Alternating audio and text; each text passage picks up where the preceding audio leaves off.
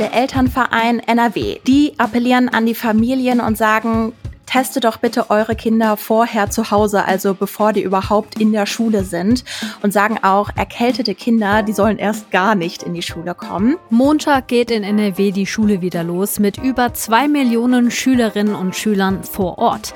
Das Schulministerium hat nochmal nachgebessert in Sachen Testpflicht. Warum das der NRW-Opposition immer noch nicht reicht, klären wir in dieser Folge.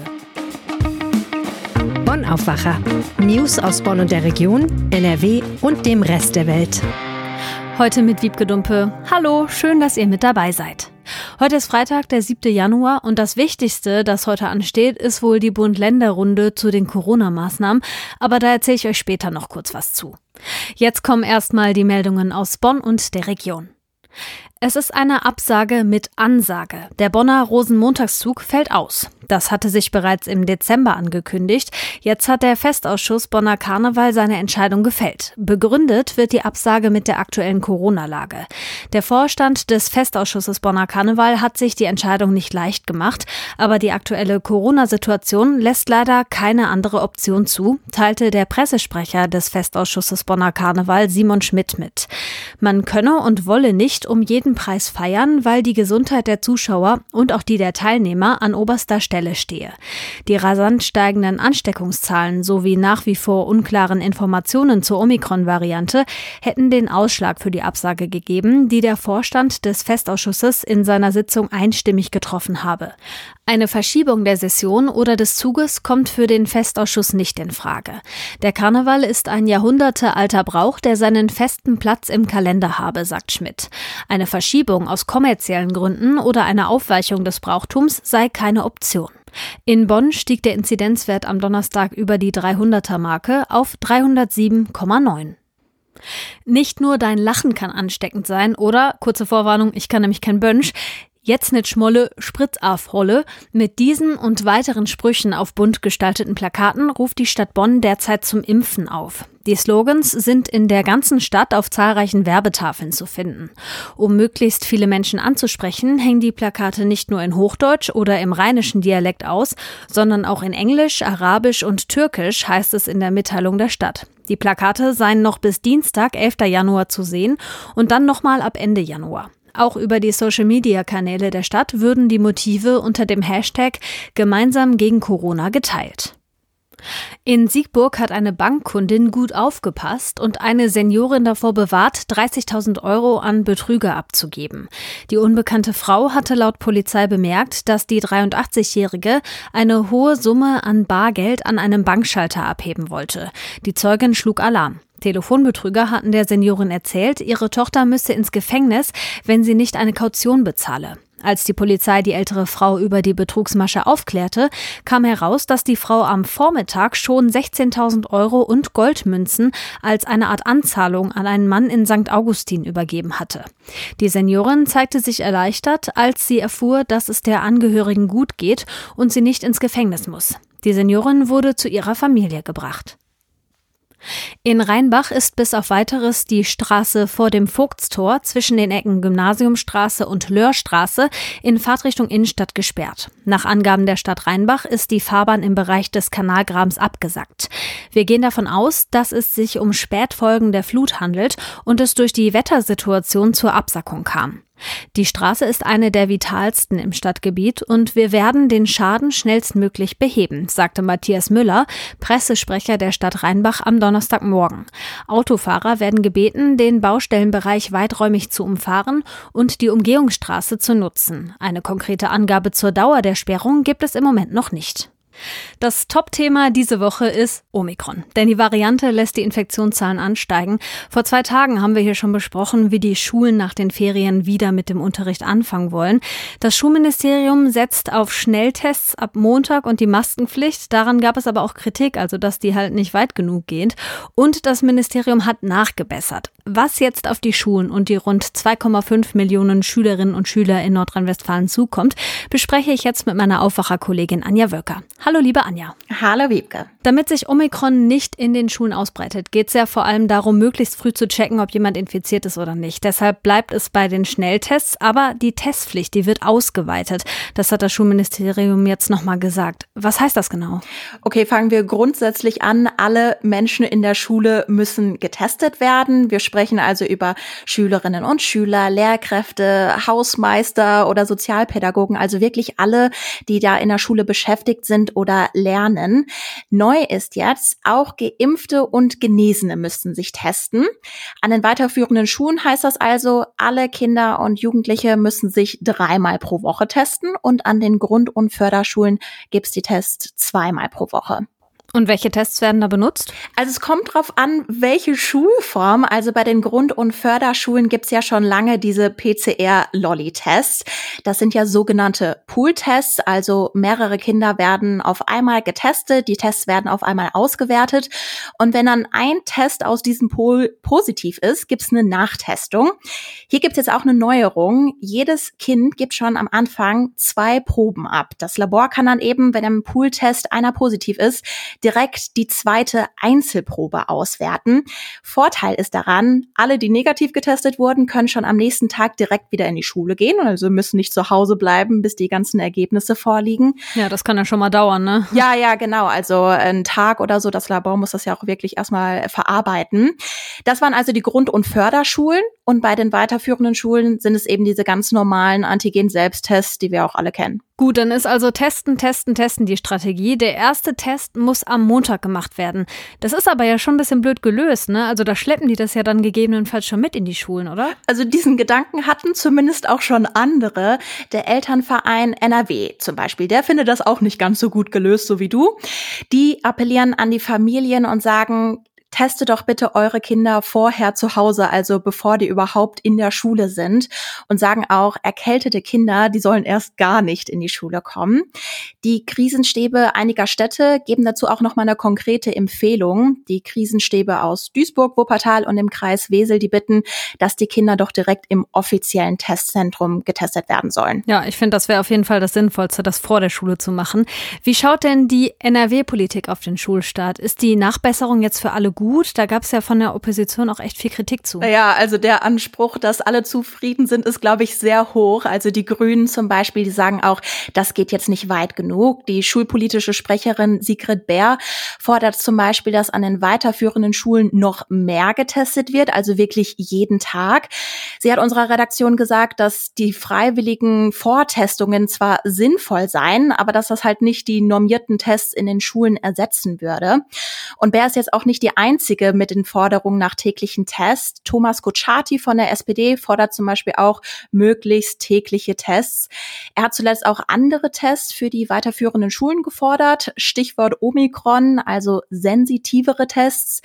Die NRW-Schulministerin Gebauer hat aber schon abgewunken und gesagt, naja gut, die aktuellen Tests, die seien schon gut genug. Und was ja auch immer noch fehlt, ist so eine Art Worst-Case-Plan, also ein Konzept, was passiert eigentlich, wenn zu viele sich zu schnell infizieren. Mhm, also wahrscheinlich sowas wie ein Stufenplan, ja, genau. den wir auch aus anderen Corona-Zeiten kennen. Also ab wann zum Beispiel eine komplette Klasse wieder in den Distanzunterricht zurückkehren muss. Die schulpolitische Sprecherin der Grünen, über die ich gerade schon gesprochen habe, Sigrid Bär, die sagt zum Beispiel, dass ohne klare Regelungen ein chaotisches Hin und Her zwischen der einzelnen Schule und den Ebenen der Schulverwaltung drohen würde. Und wenn wir jetzt böse wären, dann würden wir sagen, die Politik hat aus dem letzten Jahr echt wenig gelernt. Also nicht nur, dass so eine klare Strategie fehlt, von der du gerade gesprochen hast, auch die Luftfilter und ausreichend digitale Endgeräte für den Distanzunterricht, die gibt einfach noch nicht an allen Schulen. Danke dir, Anja, für den Überblick zum Schulstart am Montag. Ja, gerne. So, und jetzt was ganz anderes. Keine eigene Trainingsanlage, ein kaputtes Stadion, ein bevorstehender Abstieg aus der vierten in die fünfte Liga. Der Fußballverein KFC Uerdingen aus Krefeld hat sich schon mit echt vielen Problemen rumschlagen müssen. Letztes Jahr kam dann auch noch ein neues Insolvenzverfahren dazu das vierte in der Geschichte des Vereins. Seit gestern gibt es aber wieder Hoffnung, denn der KfC Uerdingen ist gerettet. Was es mit dem Verein auf sich hat und wie es jetzt zu einem Neustart kommen kann, das weiß Sportredakteur Thomas Schulze. Hallo Thomas. Hallo. In NRW gibt es ja eine ganze Menge Fußballvereine. Ich hätte gerne mal eine Einordnung, denn du nennst den KfC in deinen Artikeln Traditionsverein.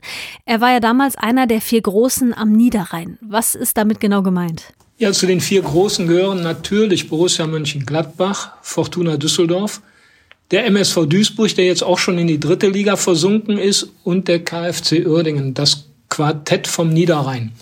Das waren natürlich glorreiche Zeiten damals in den 70er, 80er Jahren, als der KfC Uerdingen in der Bundesliga Dauergast war und nicht nur das, sondern auch 1985 Pokalsieger. Im legendären Endspiel im Berliner Olympiastadion hat er den FC Bayern München mit 2 zu 1 damals besiegt. Das ist natürlich hier in Krefeld, in Uerdingen noch in besser Erinnerung und vielen Fußballfans natürlich auch noch das sogenannte Wunder von der Grotenburg 1986, als der Verein im Europacup Viertelfinale Dynamo Dresden sage und schreibe nach einem 1 zu 3 Rückstand zur Halbzeit mit 7 zu 3 besiegte. Da hat der KfC Uerdingen Geschichte geschrieben und da hat er sich am Niederrhein zu den vier Großen gezählt. KfC Uerdingen ist ja auch ein besonderer Vereinsname irgendwie. Da denkt man ja nicht unbedingt direkt an Krefeld, wenn man nicht weiß, dass das K auch für die Stadt Krefeld steht. Das ist ja auch nochmal eine Besonderheit des Vereins insgesamt. Ähm, wir zwei haben in einer Samstagsaufwacherfolge im Sommer schon mal ausführlicher über den Verein gesprochen. Die Episode hieß damals Keine Kohle und kein Stadion. Skandalverein KfC Uerdingen. Was würdest du sagen? Könnten die Probleme, die der KfC hat, auch andere Mannschaften in NRW haben oder ist das jetzt ein ganz besonderer Fall? Also der KfC ist schon ein besonderer Fall. Wie du gerade gesagt hast, wieso ist der Name Krefeld eigentlich nicht im Namen drin? Das ist so ein bisschen, spiegelt im Grunde genommen so ein bisschen das ganze Dilemma wider. In Krefeld kann der KfC Uerdingen seit Mai 2018 kein Heimspiel mehr austragen, weil das Stadion Grotenburg gesperrt ist. Es soll saniert werden, aber es dauert und dauert und dauert jetzt schon dreieinhalb Jahre.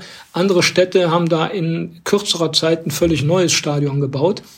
Das hat zur Folge, dass der KfC hier in der Stadt gar nicht präsent ist, seine Heimspiele woanders austragen muss. Das ist eine der misslichen Situationen. Die zweite ist, dass der KfC weder ein Trainings- noch ein Vereinsgelände hat. Also das, was jeder Kreisligist am Niederrhein hat, nämlich ein Rasenplatz oder ein Aschenplatz oder ein Kunstrasenplatz mit einem Vereinshaus. Das alles hat der KfC Uerdingen nicht. Das wirkt sich natürlich auf den Gesamtverein auch aus, nicht nur auf die erste Mannschaft, die jetzt in Oppum trainiert, vorige Woche in Hüls trainiert hat, die also herumgereist, äh, ja, wie Nomaden, aber wie gesagt, auch für den Gesamtverein hat es Auswirkungen, denn auch die Jugend spielt nicht auf einem Gelände zusammen, sondern die A-Jugend mal hier und die B-Jugend mal da. So entsteht natürlich kein Gemeinschaftsgefühl. Also von daher sind die Probleme vielschichtig und unterscheiden sich auch sicherlich von denen anderer Vereine. Ich habe es gerade schon mal gesagt, der KfC hat jetzt in seinem vierten Insolvenzverfahren gesteckt. Vereinfacht gesagt, der KfC hatte nicht genug Geld, 600.000 Euro haben gefehlt. Wie ist der Verein jetzt aus dem Verfahren rausgekommen? Ja, der KfC Uerdingen äh, hat Insolvenz angemeldet. Das resultierte aus der Vergangenheit. Die, die hatten eine GmbH, wie das alle Fußballvereine haben, oder die meisten. Diese GmbH ging nach dem Rückzug der Investoren in die Knie, das heißt, äh, sie wurde liquidiert. Dann wurde aber eine, eine Organschaft in, in Sachen Umsatzsteuer festgestellt, sodass der Verein trotzdem betroffen war.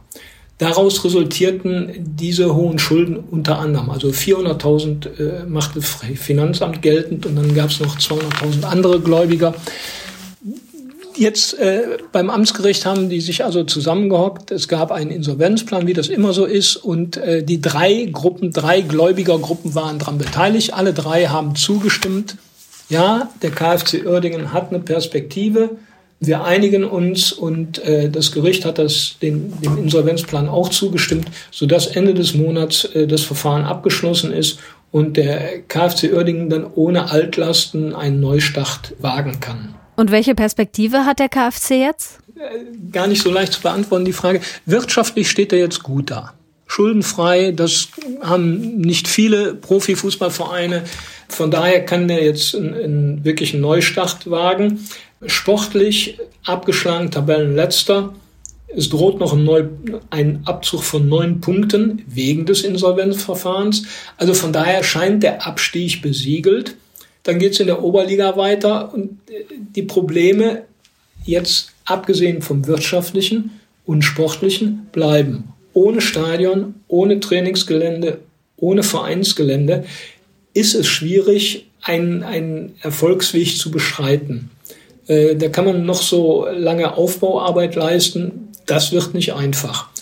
Angeblich soll das Stadion Grotenburg im April fertiggestellt werden. Dann hat der KfC fast vier Jahre nicht in der Stadt spielen können. Schade für die Fans, die die dritte Liga überhaupt nicht miterlebt haben in Krefeld. Da sind natürlich auch Bindungen verloren gegangen. All das muss neu zurückerarbeitet werden. Danke, Thomas, dass du nochmal hier im Aufwacher zu Gast warst. Gerne. Bis dann. Und wenn ihr unsere ausführliche Folge zum KfC Uerdingen nochmal anhören wollt, dann schaut mal in die Show Notes, da habe ich euch die Episode verlinkt.